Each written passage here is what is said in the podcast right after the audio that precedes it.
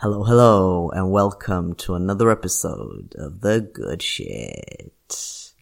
First of all, I do have to do a shout out to my very first review on iTunes. Not only is it my very first review, not only is it a five star rating for the review, uh, but it's a really long, really elaborate, really positive, really well thought out review. And it is basically like the first piece of official feedback that I've actually got on this podcast. So it means a lot to me. Thank you so much. Uh, on iTunes, if you want to give a rating or write a review, it's, it's a little bit confusing because there is the rating, which is, um, out of five stars. And to do that, you literally just tap on the stars and that's it.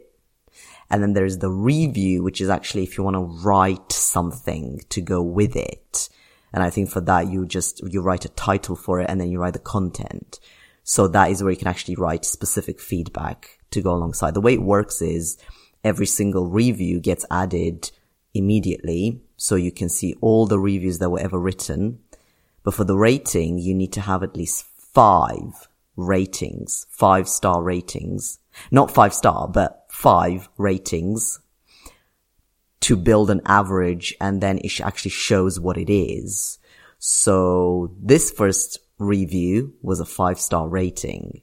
So that's at least one out of five. When it gets to five, it will actually show that. And I, I, would love to get there. So if you've not rated it yet, you don't need to write a review. You can just rate the star. That's, that's good enough. Um, then that would be super awesome. The second thing is I'm actually um, reaching out to different um, sponsors potentially to have a nice sponsor for the good sheet. This is so legit. And if any of you has any bright ideas about that or any useful connections, uh, then then we're totally open for that. I say we because it's a team of 20 people. no, it's just me. It's so funny how people feel like they're not legitimate enough unless they use this corporate we. It's like, no. Come on, where, did you know, did you know that something like around half, I, I can't remember if it's just under half or over half of all registered UK businesses are sole director companies. Basically one person. One director that is also the, the, the only employee the the only owner or whatever. So um, we're all floating around on our own. but that's not the topic for this episode. I thought I'd do a hopefully a quick one. I mean, yeah, you know, famous last words on competitive transitioning. Now, this is a topic of great heat in the trans community around who's more trans, who's a more valid trans person, and it just feeds into the general competition that everyone has in terms of attractiveness and in terms of how you see yourself. So, um, I think for trans people, it also has the added layer of acceptance because the visceral reaction to attractiveness is so strong that it's very easy to pig, to piggyback it to try to get other things accepted. So, you know, if an attractive person you know, champions something that wouldn't in its own right be valued, then actually they can change the fashion and change the trends to make it valued. So it's actually quite a powerful thing. Um, so for trans people to become an attractive version of the sex that they weren't before is a very powerful way to be accepted and to be desired even. Um, it's problematic because people should be accepted and, you know, maybe not desired, but certainly at least accepted, um, without having to, to prove, to prove things or to go to lengths. Uh, but you can understand why, uh, uh, you know, trans people would kind of clutch onto that to, to be accepted. Um, and that kind of leads to a lot of, a lot of people becoming very insecure about that and feeling as though that is the only way to do it right. And they want to be accepted. They want to look the right way. they want to feel good about themselves. And there's nothing wrong with that if you, if you just kind of do it for yourself. But when it becomes more of a trend or more of a theme, um, other people may feel as though that is the only way of doing it or that is the only best way of doing it. Um, now again, this is not really anything to do with trans people. This is just a general thing. And I think most people go through it during puberty when you, you know, your body's being taken over by this outside force that you can't do anything about until recently. Now you can. Now you can think more about what's going on and you can actually do things about it. You can, you can actually, um, pause your puberty. You can delay your puberty. You can swap to the, to the other kind of puberty. things that you weren't able to do before. Um, so in that context, when, you know, you, your body's just being taken over by some outside force that, well, funnily enough, it's an inside force that you can't do anything about. So the sexual and superficial nature of it in terms of what people look like drives people to judge themselves and others in specific ways that color too much about how they see themselves. And teenagers notoriously have this extremely sensitive perception of themselves and others in terms of this pretty superficial um, property. So you have trans people who kind of have an issue with this and say, you know, let's say for trans guys, oh, you know, being a trans guy is about making up for being trans by being super, super muscly. And again, this is not even a trans thing. This applies to literally everyone. This whole concept of, oh, it's not enough to be whatever you are. You need to make a point about who you are and really go all the way with it and go to the gym and be super, super muscly and, and be super, super masculine and, and just do this, do that, do the other.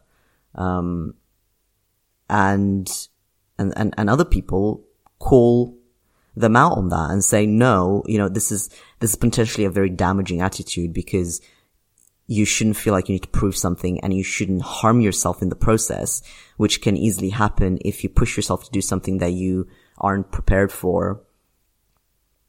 Or if you, if you do something that you know your body can't take or it's going to somehow injure you in some way. Um, whether physically or mentally. Of course, either way if you, if you need to cling on to something relatively changeable, like your appearance in some ways, then you are liable to the vulnerability of what are you going to do when you're no longer going to have that. And I guess you can apply that to anyone in terms of aging generally. Some people age more gracefully than others, but the concept of having to have your self-esteem tied to something a little bit more durable and more constant and reliable than just what you look like. You know, it applies to that. I think a metaphor, I don't know if it's a metaphor or whatever it is, but an environment that kind of is, is almost like a poster child for this competitive, uh, well, not competitive transitioning, but let's say competitive adulting, uh, competitive puberty is the American college, um, culture. And I find this fascinating because it, you know, it has been the main theme in so many movies and, and just, I think everyone pretty much has an image of it, right? You know, the jocks walking down the corridors, bullying people and girls being put in this hierarchy of sluts versus prudes, you know, and these themes are so strong regardless of generations. I mean, you know, I'm not saying this is like a forever thing, but the, the themes are very strong.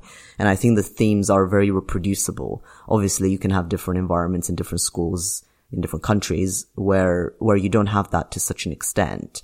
But I think the, th- the thread of these energies is quite similar in all these situations. And I think the American college, I don't know. I, I, I actually, no, I think high school is what I'm trying to say. uh, maybe college as well, but high school actually is when that happens for the first time.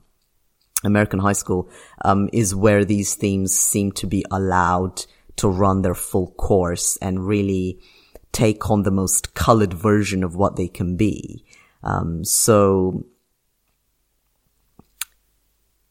obviously the people, you know, the millions of people that have gone through American high school, for example, are not the same people. They're different people, different generations, different, you know, they're different. And yet these themes come up again and again and again. Why do these themes come up again and again and again? And I think it ties in with the conversation of whether gender is a social construct. And in and of itself, certain features and certain practices and certain things are constructed, but I don't think, I don't think the level of asking that question is the end point of what this construct is. I think the level of asking the question is actually why is it happening to begin with?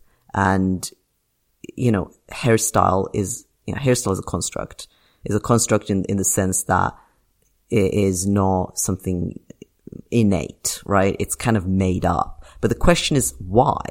Why are people making things up and why are people so committed and bonded and invested in these made up things? It doesn't so much matter that they're made up. It matters that people ha- feel so strongly about them. The same with language. Yeah, you could say, oh, well, this is all made up, but that's not really the argument. The argument is, what does it mean? And if these constructs mean so much to people, it doesn't really matter their constructs. You know, if I was brought up uh, in a different time, when these glorious warriors had these luscious long locks, I would have wanted to look like that too. If I was born in France, I would speak French, right? Yes, those things are made up and I was not born with any of that. But the desire, the instinct, the affinity, the response to these stimuli is the same. It's not about whether I want short hair because I'm a male. It's about wanting to be seen and recognized as male. And if that happens to have, if that happens to be associated with short hair, of course I'm going to want the short hair. If that happens to be associated with long hair, of course I'm going to want the long hair it doesn't really matter what it is. It doesn't matter whether I'm speaking French or English. If I want to ask for a spoon, I'm going to ask for a spoon. It doesn't matter what the word is. The intention is the same and the result is the same. So when I was growing up as a kid, obviously trans was not a thing. And, um, you know, of course we went through these same experiences of puberty and comparing ourselves to each other and whatever. I always had a very visceral reaction to certain situations. For example, um, comparing myself to boys, um, having this kind of uh, otherness experience towards girls. You know, if a boy was popular, uh, or if I, you know, if, if people were talking about him or if people were talking how attractive he is or, um, or whatever. It could have been for any reason. But if there was this sense and, and, you know, this, this is the sort of, a sort of like an instinctual sense that has nothing to do with language, has nothing to do with culture. It's a very, it's a very physical, visceral experience where you notice others and you, and you rank each other in certain ways that do not require explanation. In those environments, when I would just kind of notice that, oh, this, people are talking about this boy or this boy is, is, um, is, um, in the center of attention. I would have an instant jealous response. Like, this guy's pissing me off. I want to be that. I want to be in that position.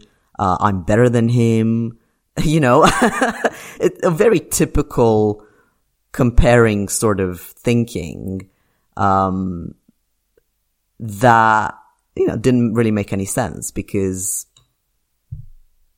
you know, if, if, if you, if you're having a gendered experience and you're a girl, then why would, you know, why would you have that response towards a boy, right? That makes no sense. So this very basic, this is the kind of person I am, and this is the kind of, and this is how I'm interacting with these other kinds of people. You know, it's a very sort of, um, it feels like an instinct. You know, I think a lot of people can probably relate to this.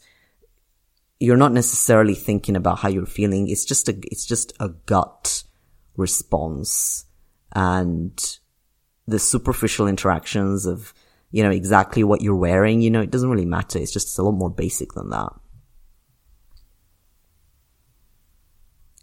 Now, back to the point of the American high school corridor and how these people are different people, but these themes repeat themselves. Why do these themes keep repeating themselves?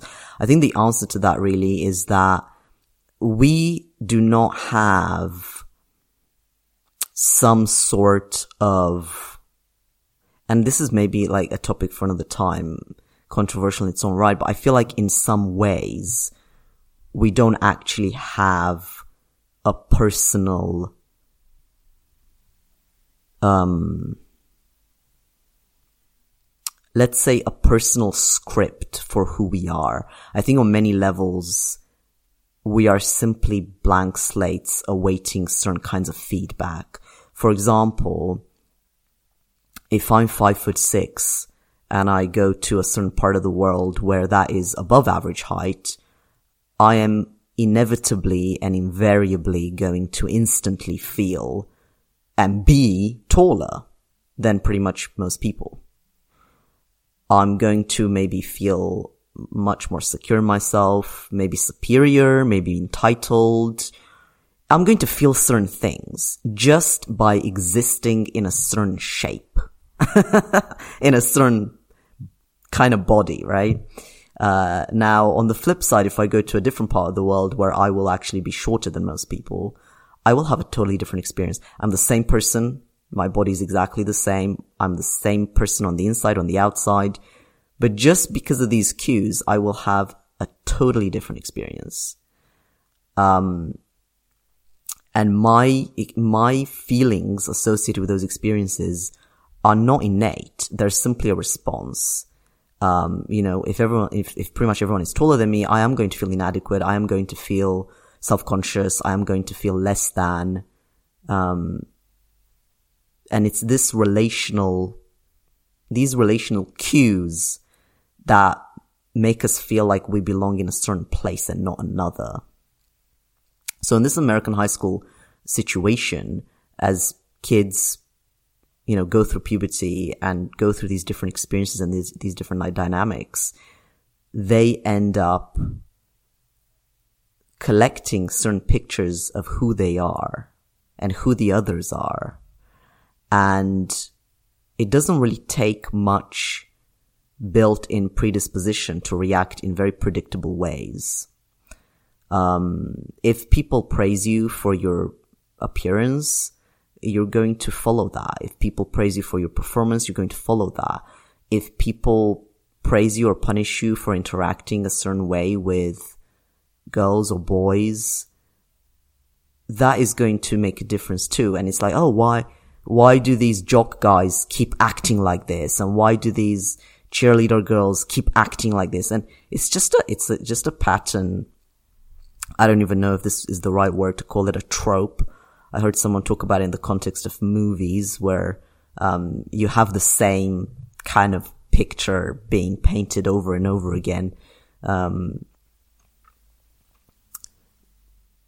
are these, you know, it's not as if these kids are like, oh yeah, I'm like a super cool person and I have my own opinions. You know, we're obviously so vulnerable to the same freaking patterns over and over again. And it has big impacts, I think, for a lot of people for quite a long time, really. You know, if you get bullied and, you know, it can take a lifetime to even understand what happened and kind of get over that. And, you can see, you know, in some of the movies where they go a little bit more in depth with these stories, you can see that, you know, the jock guys are also judged for certain things. They're also judged very harshly on their performance and how they respond. Um, they would be the ones to be bullied if they didn't say the right thing and they didn't do the right thing. So it's like everyone is subject to this sick game, uh, this sick social game where you are forced to play a role whether or not you like it, whether or not it's got anything to do with you. And some few people, um, are lucky enough to just really identify with that role and say, you know what? Yeah, I'm, I actually, I'm good with this. I like this. Um, and others don't. And, you know, are simply performing what is expected of them. Um, so it is, yeah, there's, there's a good, um, there's a good, um, kind of analogy in, with the sort of the animal kingdom where you have, um, these wild turkeys. I think they're wild turkeys. I could be wrong.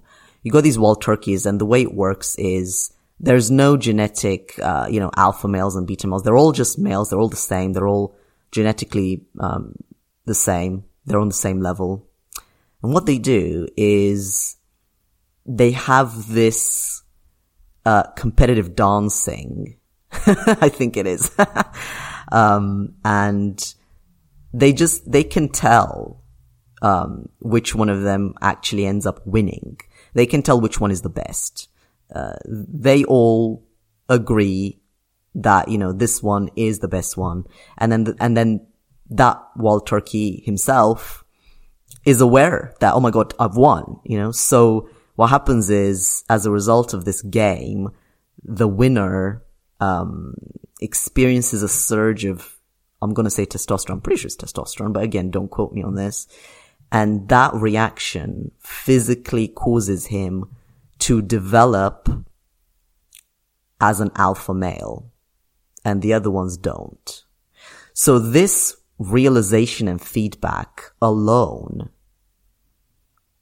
changes the physical and the mental properties of this individual to behave and to become an alpha male. Just the realization of, you know what? Yes, I'm the biggest. You know what? Yes, I'm the smartest. You know what? Yes, I'm the most attractive. I'm the most developed. I'm the least developed. I'm the least attractive is a force in its own right. And, you know, whether you happen to really take that badly or well, or really suffer because of it, or not be too affected by it, you know, maybe that is more of a personal level. But the actual dynamic of these relationships happening and these realizations happening is very powerful and, you know, relatively predictable. And so that's it really. You know, transitioning as an adult, it really can feel like you're just going through puberty all over again. Just without anyone else there with you.